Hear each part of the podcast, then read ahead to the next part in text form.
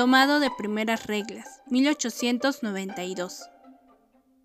Santificar todo acto de la vida cotidiana. Todos deberán atender con gran diligencia y aplicación las tareas que se les asigne, saliendo de la casa lo menos posible. Si alguno tuviera que salir, se presentará el superior para indicarle el lugar, el motivo y el tiempo que va a durar su salida. Aceptará de buen gusto el compañero que el superior le asigne. Que nadie salga de la casa sin compañía y sin su permiso explícito. Los hermanos permanecerán fuera de casa lo menos posible, volviendo a ella tan pronto como fuera posible. Cuando recibieran algún dinero para viajar, deberán usarlo en la forma que el superior ha indicado, y al regresar deberán rendirle cuenta de todos los gastos.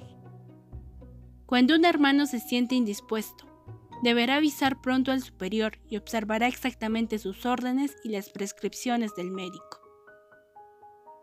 A todos les tocará asistir a los hermanos enfermos, con bondad, soportándolos y amándolos de la mejor manera posible. Para mantener la más exacta disciplina religiosa, se observará la exactitud aún en las cosas más pequeñas. No se dispensará nada a uno mismo, sino que se pedirá al superior, a tiempo y con humildad, la dispensa que se pueda necesitar estando dispuesto, por amor a San José, a recibir también una respuesta negativa.